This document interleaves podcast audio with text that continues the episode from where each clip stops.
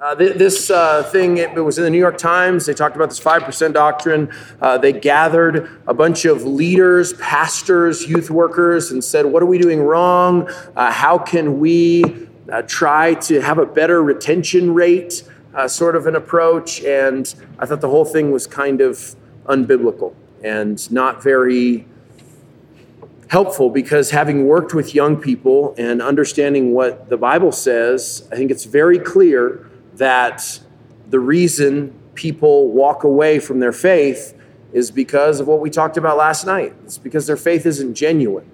So if a person goes to college and they don't stay Christian, as it were, uh, it's not, the, the issue is, is that they were never Christians to begin with. And the problem isn't that we don't have good enough programs transitioning Christian young people from high school to college the problem is that we're not often explaining the gospel clearly enough so that young people understand what it is to be a Christian in the first place.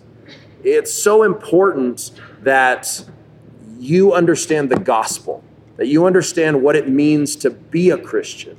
Uh, the whole idea of having a demographic of people that identify themselves as Christians and go to Christian colleges or secular colleges and maintain some kind of handle uh, called Christian, but don't follow Jesus in their lives is very dangerous thing. So I would rather see a massive drop off and an understanding of true conversion than some kind of culturally uh, connected Christianity where everybody claims to be a Christian, but who really is not.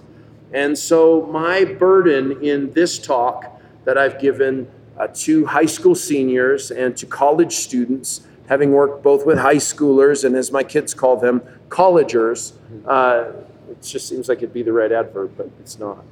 Uh, with college students, is that you would have some some words to hang on to as you make this transition towards more autonomy, towards more freedom, towards more independence because that's what most of you will experience. Uh, when you move from uh, high school to college, uh, greater responsibilities, greater freedom, and even greater consequences when you mess up.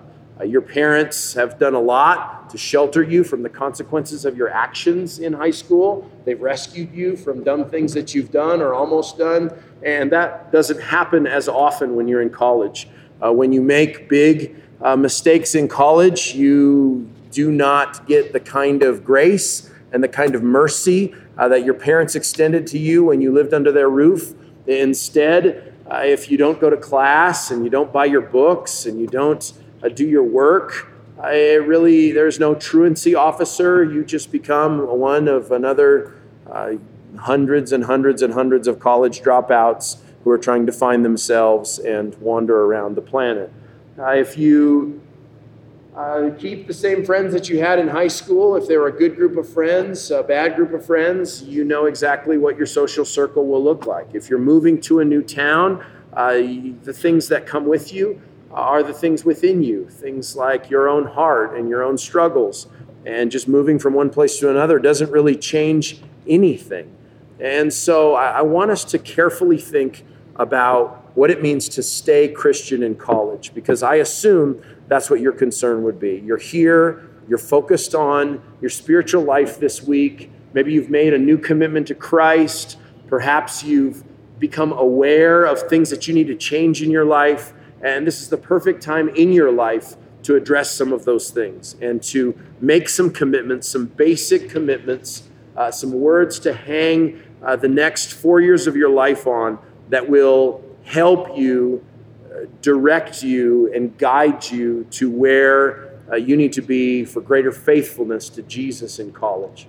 Uh, because when you go to college, your worldview will be under attack. And that's even true if you go to a Christian college, because there will be people around you at that school who do not believe like you believe. There'll be people around you, even at a Christian school, who will want and try to pull you to their uh, area of gravitation, uh, their low levels of holiness, their uh, compromises. Uh, sinners are never content to walk the road alone. They always want to bring other people along with them. And so, wherever you go to school, whether it's a, a bubble of a Christian college or whether it's a pseudo Christian college that just has the name Christian in it, or whether it's a secular university, or whether you're just going into the workplace to try to get started on a career or take a year off, or whatever your plan is, I want to give you some words, four of them, that will help you handle this upcoming year, this newfound freedom, and maximize it for your spiritual growth. Rather than experiencing what so many church kids experience, which is the beginning stages of walking away from your faith and even the greater danger of apostasy, Uh, of walking away in such a way that you'll never return to Jesus. And so that's my desire and that's my prayer. Let me pray for you and then I'll give you the four words. Father, thank you for these young people, and I ask that you would sustain their faith that you would fulfill all your good promises to them, that their faith would be genuine, that you would work in them to grow them into Christ likeness, that as they enter into this opportunity for greater responsibility and greater freedom, that they would use that for your glory and for their spiritual good. I pray that they would be effective evangelists, that they would be uh, heartfelt servants in their churches, and that you would help them to grow and to learn and to be more like Jesus. In his name we pray. Amen. Okay. Your four words. Word number one is purpose. Purpose. And if you have a Bible, open it to Ephesians 5 16, a verse you probably all heard, Ephesians 5 16.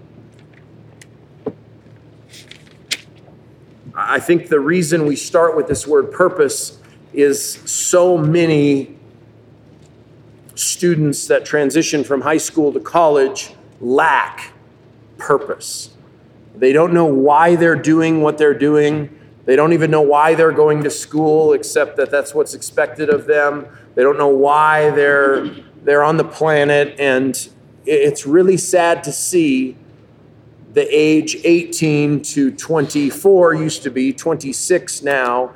Uh, this this kind of college years lived with such a lack of purpose. And if you don't have a plan, if you don't understand your purpose in these upcoming years, you will waste an extraordinary portion of your life that you could have maximized for your future self and for the glory of God. So many adults that you talk to will have their deepest regrets about the choices they made from age 18 to 26. And it's the crossroads of your life. It's when you're making the most important decisions eh, that you'll make for your whole life. You're deciding will you worship God without your parents' influence uh, in the same way? You're not a little kid anymore, you're an adult Will you rise up on the Lord's day and gather with God's people and worship? You're deciding, am I going to be someone who is going to uh, work hard and earn a living? Am I going to be someone who uh, is generous with what I have? You're deciding the kind of person that you're going to spend the rest of your life with. One of the great ironies of marriage is that you make the most important decision uh, in your life, who you'll spend your whole life with uh, at an age where you know very little. So, nothing against you. You just will know more 10 years from now, 20 years from now. But you're going to literally choose your spouse most likely in the next five or six years. And I look back on my life and I praise God for his providence and his guidance, but it certainly wasn't on me for being a smart guy because I made a ton of dumb decisions in those years. And it was only by God's grace that he sustained me.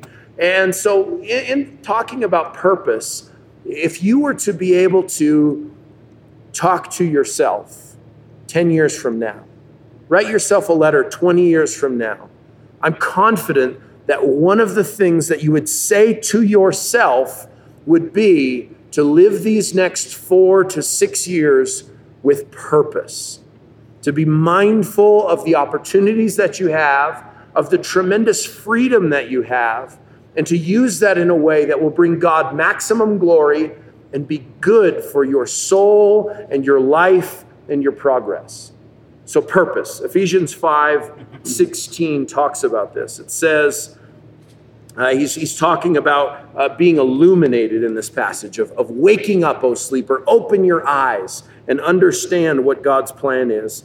He says in verse 15, Be careful then how you live, not as unwise, but as wise, making the most of every opportunity because the days are evil. Don't be foolish, but understand what the will of the Lord is. Don't get drunk with wine, which leads to debauchery. Instead, be filled with the Spirit. Speak to one another with psalms, hymns, and spiritual songs. Sing and make music in your heart to the Lord, always giving thanks to God the Father for everything in the name of our Lord Jesus Christ. It's that verse 15 that tells you to be mindful of how you walk. And verse 16 that says you need to, your Bible might have a different translation and say, redeem the time. Is that what your Bible says? Redeeming the time for the days are evil or because the days are evil.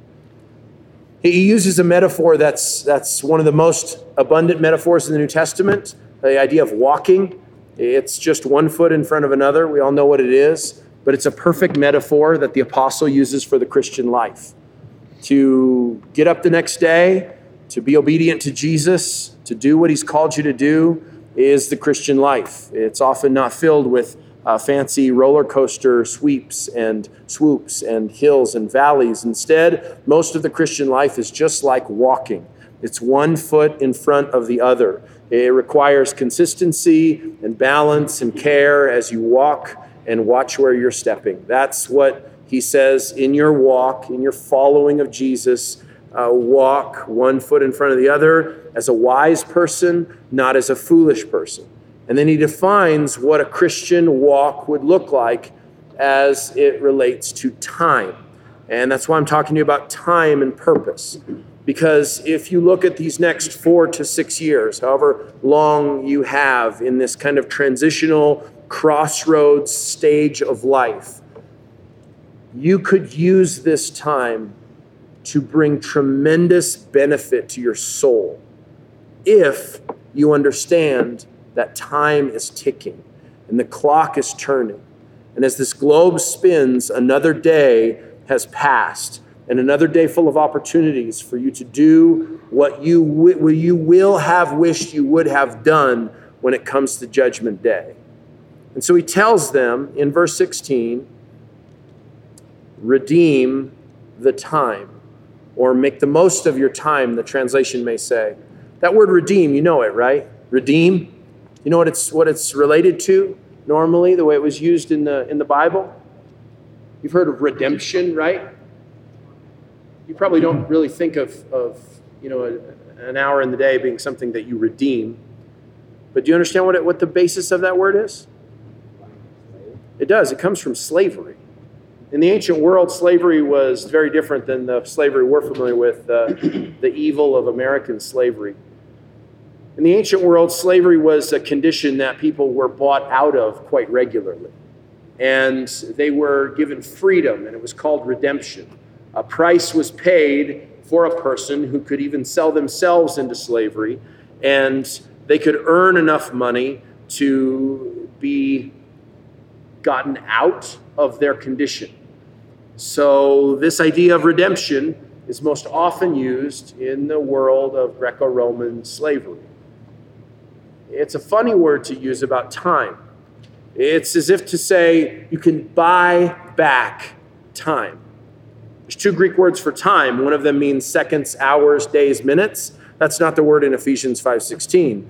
It's a word that means uh, periods of time or epochs or ages or stages or moments. It's talking about pieces of time, sections of time, uh, calendar months, that kind of a uh, it's not so much measurable units as it is uh, a part of life.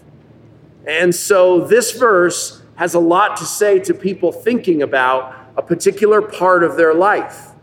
What Paul is telling the Ephesians is they need to ransom or redeem or buy back these sections of time. And why would you have to buy them back? Well, he says in verse 16, because the days are evil.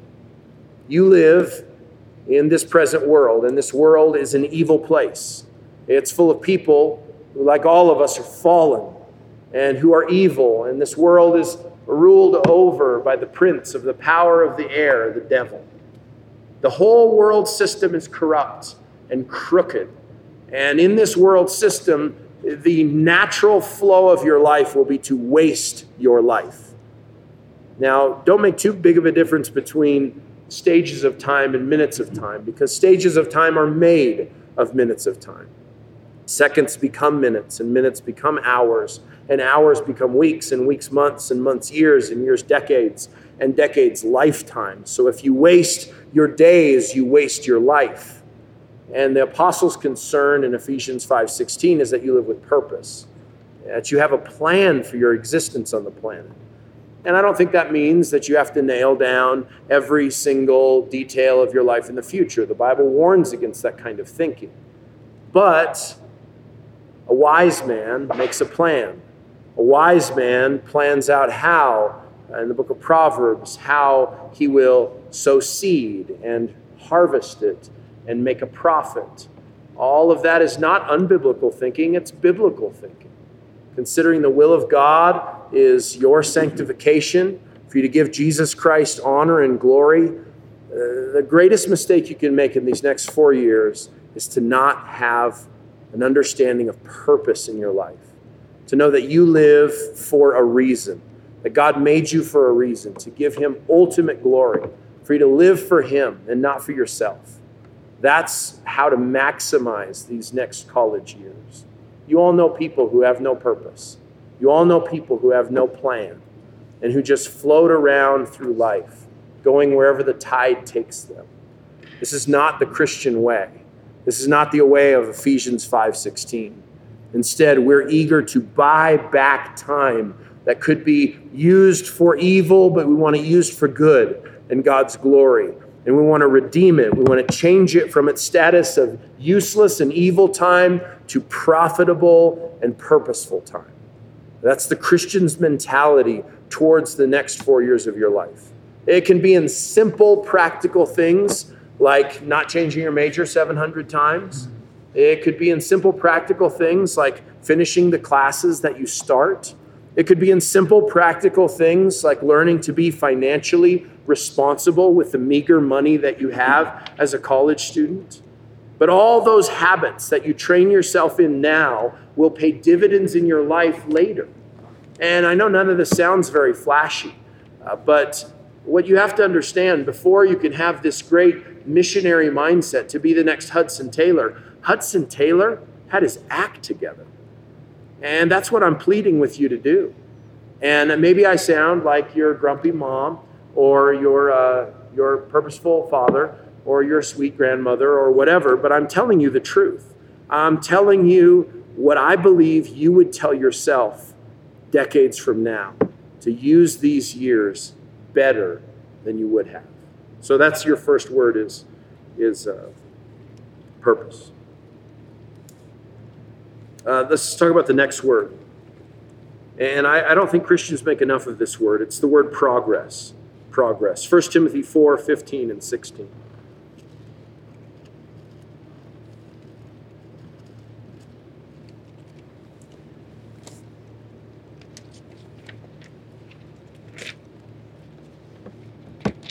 First Timothy 4 15 and 16 says, uh, you know, this is Paul Apostle Paul writing to his young protege, his disciple, his son in the faith, a guy named Timothy. He was a young man.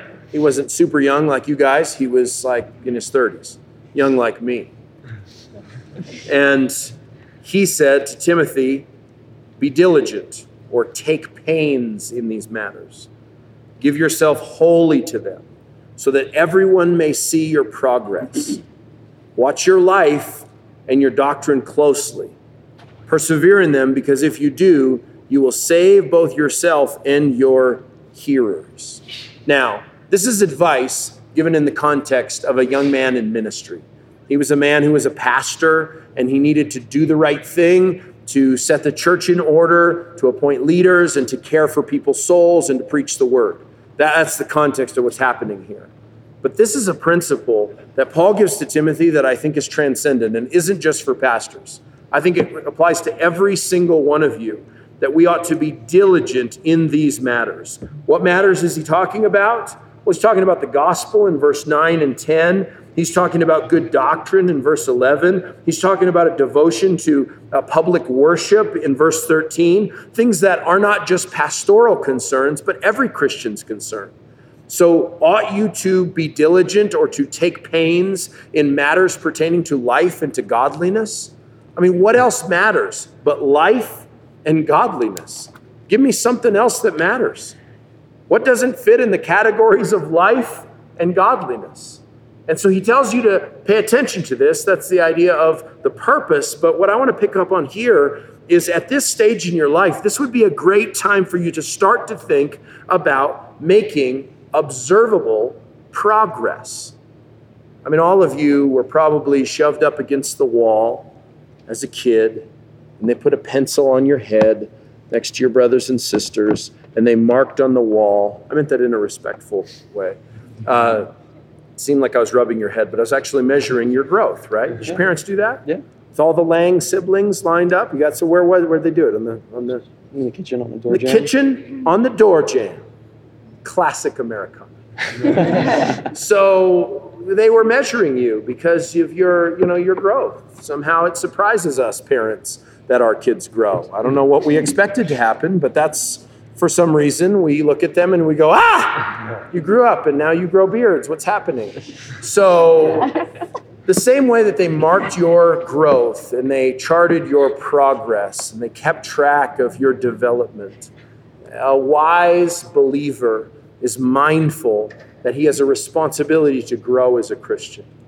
And the ways that you grow as a Christian are manifold. They're all graces of God. Things like prayer, Bible study, serving in the church, worshiping God with God's people. All of those are means to spiritual growth. But you should be seeing progress in your life. You should be able to observe uh, progress in your sanctification, in your desire to be more like Jesus, in your pursuit of holiness. And there's a balance to be struck here because I'm not telling you that you will find victory over all your sin uh, before age 25. It's not going to happen. It's not. God never even promises it. He promises victory over sin uh, when He glorifies you and takes you out of this body of flesh and redeems you fully and finally and glorifies you and makes you like Jesus when you're in heaven. That's when victory comes. Sometimes you hear Christians claiming victory over sin and victory over the devil. Uh, they're, they're not totally wrong, but they're awfully premature. It's not victory we're after here when I'm talking about progress. I'm talking about obedience. Obedience. One of the most impactful chapters I ever read was in a book by Jerry Bridges called Pursuit of Holiness. I highly recommend that book to young people everywhere. Uh, Jerry Bridges just went to be with Jesus a few years ago. It's another way of saying he died. And uh, he was a good and godly man, and his books were used in the lives of college students. This one, especially, a chapter called Obedience, Not Victory, transformed the way I thought about my own struggle against sin. Because no longer was I trying to uh, emerge to never sin again. Instead, I was trying to put one foot in front of the other and obey what Jesus said in the moment and in the day and in the week to come. It's a completely different kind of battle, and I think it's a helpful one. And it's one where you'll be able to measure progress. Uh, the more effort you put towards your spiritual growth, towards getting rid of your bad habits, towards gaining more discipline over your appetites, over your desires, over bringing sanctification to reign in every part of your life, you will see progress. And progress should be measurable, not only to you, but look what Paul said, so that everyone may see your progress. Won't it be sweet when you come home from a semester at college and your parents see that you have gained some good habits? That maybe you even got rid of some of the things that used to bug your mom, that you actually pick your stuff up now, that you've uh, figured out how to uh, better manage your emotions. All of these things that you know, you know what your weaknesses are, you know what your struggles are. Imagine making measurable progress on them. So much so that It's not just when you look in the mirror and think, what a great job I've done, but other people look at your life and they say, God's really working in that young man. God's really working in that young lady. And it's an encouragement to the church, it'll be encouragement to your family and to your brothers and sisters in Christ. So that's progress. That's what sanctification is all about. So we have purpose, we have progress, and we have. Ooh, I like this one. Two more. This one's called purity. Purity. It's obvious that this is the stage of your life where purity is a pressing issue. Uh, young men have a gibbering ape within their loins, is what the Puritans said. And uh, you understand that through the changes that you've experienced, you are now men and women. Men and women.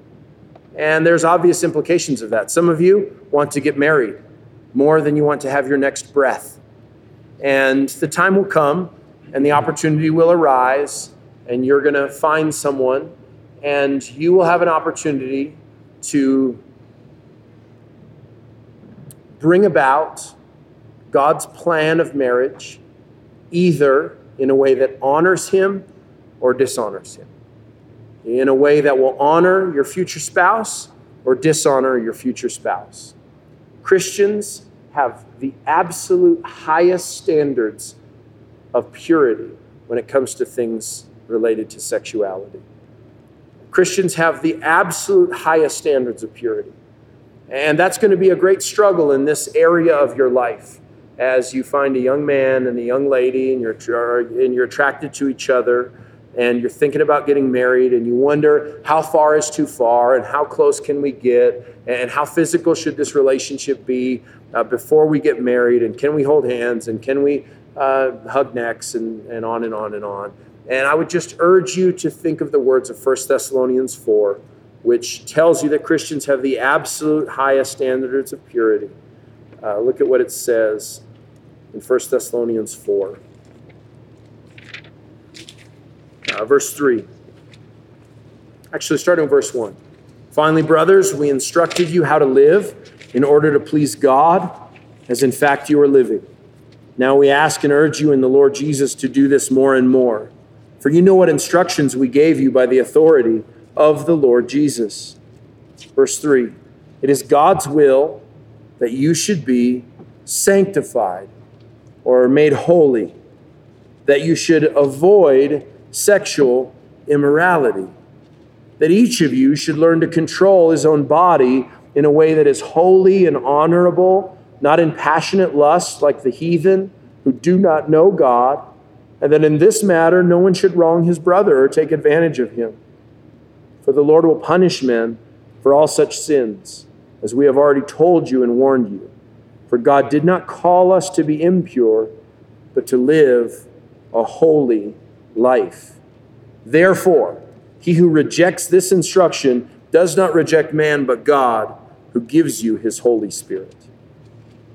You know, every bit of advice about purity that you've heard in the church since you were a young person ought to have been rooted and grounded in your union with Christ.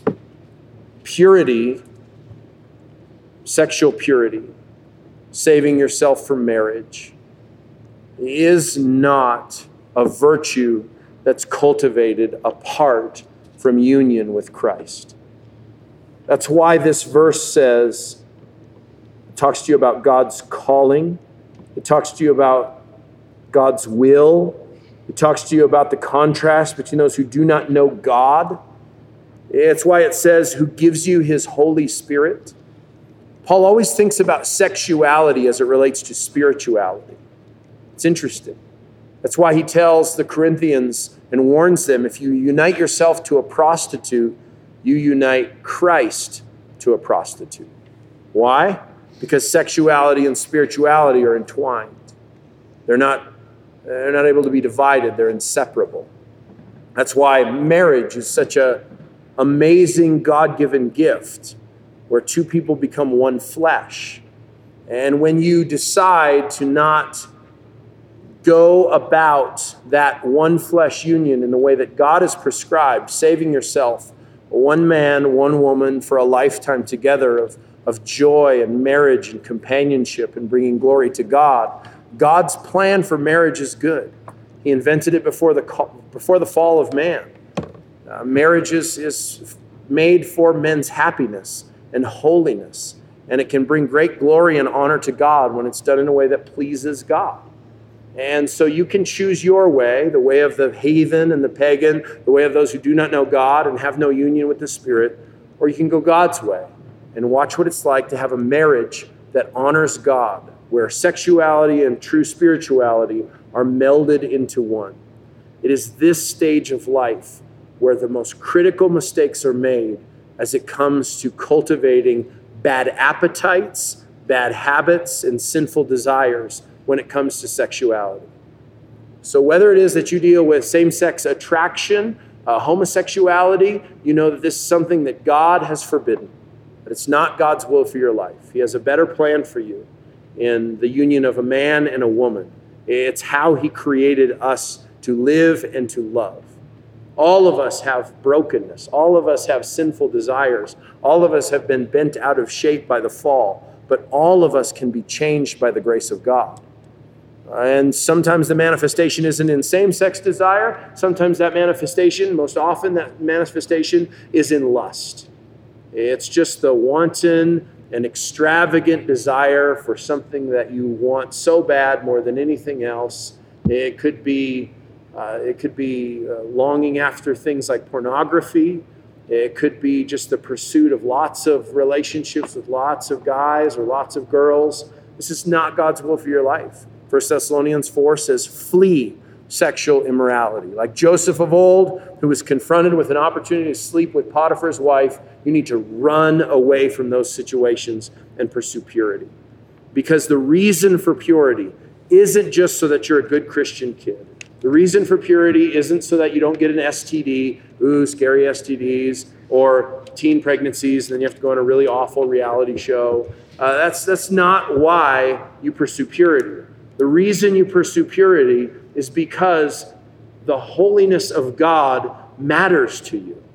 Because the judgment and wrath of God is a real thing. I remember going to purity seminars when I was in high school, raised in the church, and hearing people try to scare us with, with you know, uh, I don't know, abstinence programs kind of stuff. I remember in health class having to carry around in middle school a bag of flour so that you'd know, I guess, like babies are heavy or something. To carry a bag of flour. Let me tell you, we, we have had babies at my house. We have babies. And the babies have grown to be niños. And these babies are nothing like a bag of flour. Let me tell you what you do with a bag of flour put it in your locker. Don't do that to babies. Let me tell you what a bag of flour doesn't do poop all over you. Babies do. Pardon my language. I said poop. Sorry. Sorry. That's why. That's why I didn't use a microphone. what a dumb exercise. The consequences of sexual immorality are not a baby or an STD. The consequences of sexual immorality are the wrath of God. I mean, I wish, I wish that was the motivation they led with at the purity seminar. Not like, you know, you'll have emotional consequences. Yeah, those things might be true, but those things aren't ultimate. God's ultimate. And so to think about what God is calling you to as a holy part of his family, as one united with Christ, that the choices you make with your physical body and in your sexuality will be intertwined with who you are in your soul, just ramps up. I hope you already have a, ramped up and a and a God centered and a highly exalted view of marriage. It's not a bad idea for you to learn about marriage, even at this stage. I'm not telling you to take a premarital class with your girlfriend. I think that's always really creepy. Because um, then when you're when you're actually engaged and you take the class, it's like, oh yeah, I remember this part. Oh, because you're in there before with your girlfriend, weirdos. Okay, so uh, you know, I just think that's that's too much too soon. Instead, it's not a bad idea to learn how to be a, a good and godly man because most of those things will translate to being a good and godly husband. If you have questions about marriage, about a healthy marriage relationship, uh, it's not wrong to read a, read a book about marriage, to learn about what a Christian marriage is like, especially if you didn't grow up in a Christian family. I grew up in a, in a family that, that did not have a Christian marriage. And I, I had no idea what a godly husband would look like. No idea. I didn't have a good model growing up for that. But by God's grace, He brought people into my life to disciple me, men who loved their wives as Christ loved the church, and they taught me and they helped me. And by God's grace, I seek to grow as a husband who loves and honors his wife. Uh, ladies, to learn what it's like to submit to a husband. Uh, it's not your responsibility to submit to all these weird dudes in this room. You have one guy you submit to, your dad, and then your husband. And we all submit to the Lord. Learning to follow is a great skill to have. And so the pursuit of purity, having a robust doctrine of marriage, all that is part of, of this third principle of purity. Okay, let's wrap it up. And then I'll take some questions if you have some. Uh, you could have been interrupting me the whole time, too. I, I didn't mean for this to be such a blah, blah, blah, blah. Uh, fifth one and final. And I talked about this a little bit last night, but I'll just give you a fancy word that you may or may not know. Write it down polity. P O L I T Y. Polity. Polity. Who knows that word? Of course not. It's a weird, weird Christian word. That guy knows it, but he's not young. Uh, polity is, uh, it comes from polis. It's uh, a word that means uh, doctrine of the church. It's just what do you believe about the church? Uh, you may be married someday, you maybe will not. Uh, you may be employed, you may be not. You may be retired, you may be not. You'll have lots of stages of life in your life where things will change. When you were single, when you had little kids, when your kids grew up and went to college, when you bought an RV and toured the Netherlands, whatever. They'll have stages of life. That was a really weird choice that you made to do that. Uh, so, one thing that will always be constant if you're a follower of Jesus is you'll always be part of the church. You'll always be part of the church. God's people, since Jesus rose from the grave, have been committed to gathering together on the Lord's day and worshiping Jesus. And that is your Christian priority. Hebrews 10:25 would convince you of that when it warns the Hebrew Christians who were not meeting together not because they were lazy. I think people don't go to church today because they're lazy or because they don't need other people or because they think they don't need other people or because they think that no churches are good enough for them or, or whatever. Uh, the people in the book of Hebrews were admonished to not uh, stopped going to church because they were scared they were going to get arrested or killed. I mean, that, that's a completely different reason than the excuses people have today for not going to church. Oh, I got a lot of homework. Uh, I'm taking, you know, six units at the community college. I can't, I can't pull it off and show up. I got to get my 12 hours of sleep or I'm a wreck. So I remember, I'll tell you a little story that will maybe reinforce the need for a good robust polity, doctrine, and understanding and love for the church. Uh, I'm, I saw, I was when I went to Starbucks. This is before I repented and became a, became a coffee snob. But I was at Starbucks one day, Starbucks, and the barista looked familiar to me. He had eyes that I remembered from junior high, but his face was like Che Guevara beard. And uh, I said, I'll call him Seth because his name was Seth. Uh, I said, Seth, is that you behind that, that uh, masculine facial hair, uh, Zapatista style? And he's like, Yeah, hey, Austin, how's it going? Like, I haven't seen you in years since junior high. And I have a series of, of things that I do in this situation when I run into kids that came to camp one time. Uh, so don't be offended. You're already going to know what my questions are when I see you, you know, at Starbucks someday. Starbucks. And I said, Seth, how you doing? Oh, I'm good. I'm good. You? Yeah, yeah, good. I said, Seth, uh, so are you still a Christian? And he was poof, oh, super offended. But that's always my question. Uh, and are you still a Christian? Because lots of people said they were Christians at one time and then kind of you know do whatever they want to do. So he says, of course. Oh, what kind of questions? Oh, oh, oh offended. Weird. And and I said, uh, so then I always have a second question that follows that question like uh, evil dog follows a mailman. Uh, so, first question, are you a Christian? Second question is, where do you go to church? That's what I always ask. So, you know, if I'm going to catch you off guard, my, you already know my two questions. Uh, you still a Christian? Where do you go to church? You even have a beard. It's like deja vu. it's like deja vu. so, So Seth says, "Oh yeah, uh, you know, I I go to. It depends. You know, I really like to worship at this one church. They got a band, and so we'll go there sometimes. And then like sometimes I go to the campus ministry thing, but not anymore because I don't like this one guy. And you know, my friends go to this church, but you know, more often than not, I'll just have fellowship. You know, like I'll just go with with my brothers and the Lord to the movies and stuff." And, you know, and, and, you know, I listen to praise in my car. You know, Matt Redman gives me 10,000 reasons and stuff. So, you know, I do that. And, uh, you know, I, I just looked at Seth and I said, Seth, you don't have any accountability. And he was even more offended. And, you know, he might have spit in my Americano, but that's that's the price for following Jesus. So, uh, you know that, but that's just a, that's a, a, classic and typical example of, of how people have a weak polity or a weak ecclesiology. It's your understanding of what the church is and how it's led and what it should be like. And this is especially pertinent to those of you who are going to a, a go to school somewhere away from home. How many of you are doing that? Raise your hand. So some of you will go to school away from home.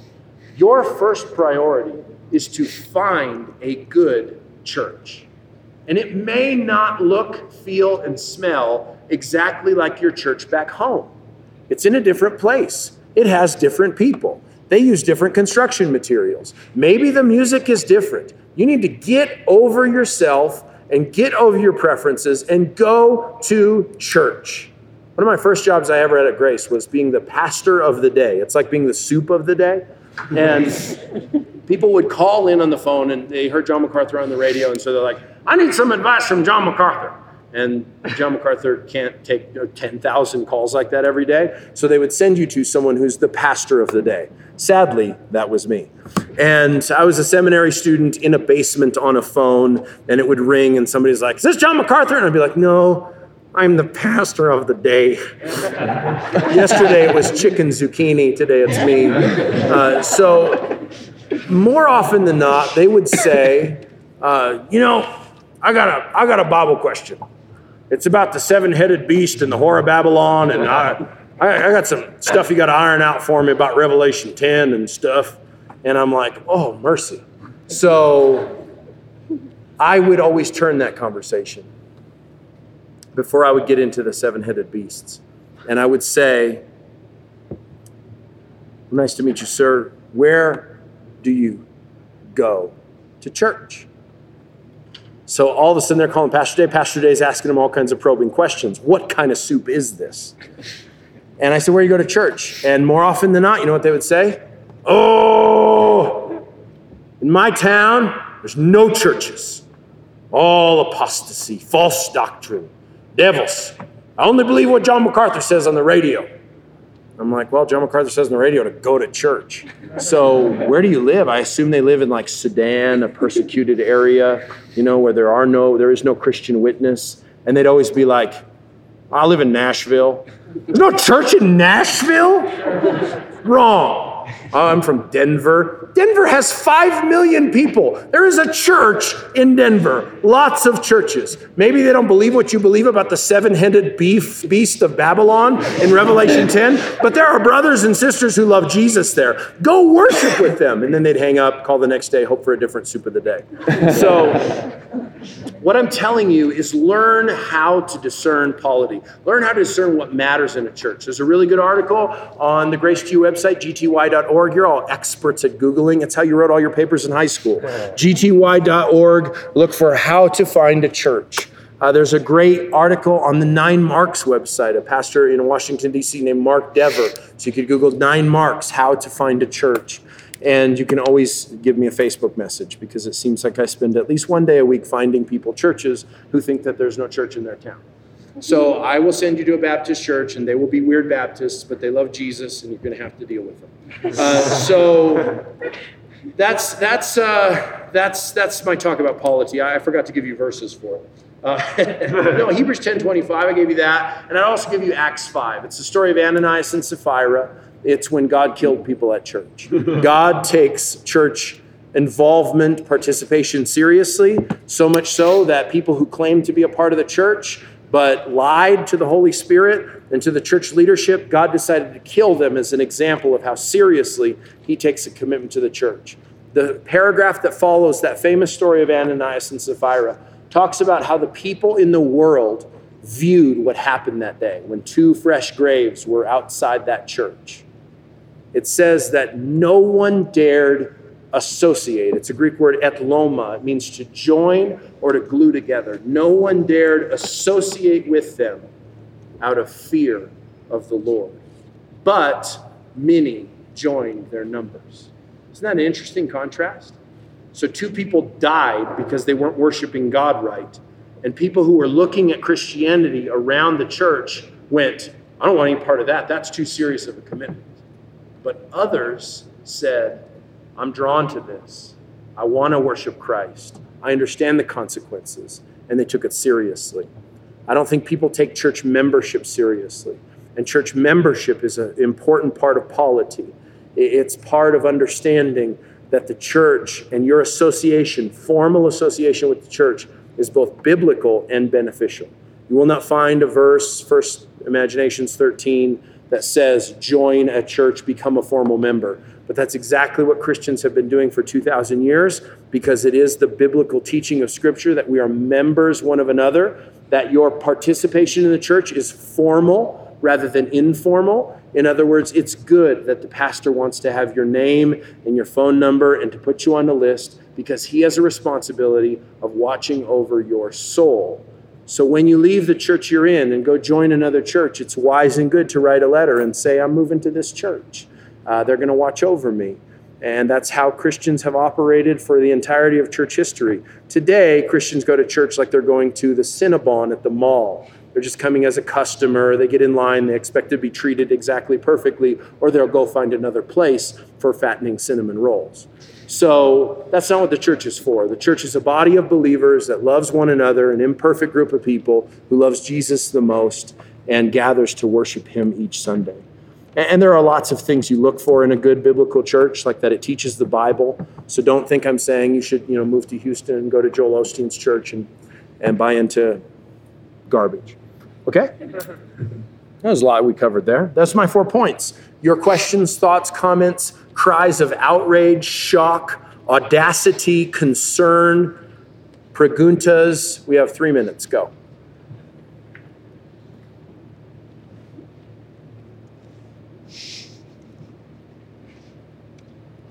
Okay, who wants a beaver shirt?